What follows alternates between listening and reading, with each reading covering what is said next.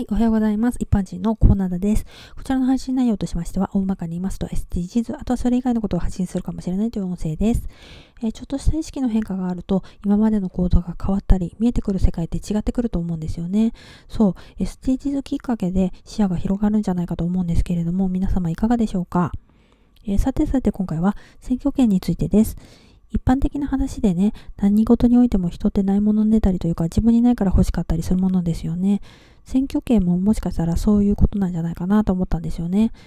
選挙権がない子供の頃は大人の特権、世の中を変えることができるかもしれない権利で貴重な一票だなって思いますよね。ところが大人になって選挙権を得てしまうと、権利があるのに選挙に行かなくなったりして、せっかくの権利を無駄にしてしまいますよね。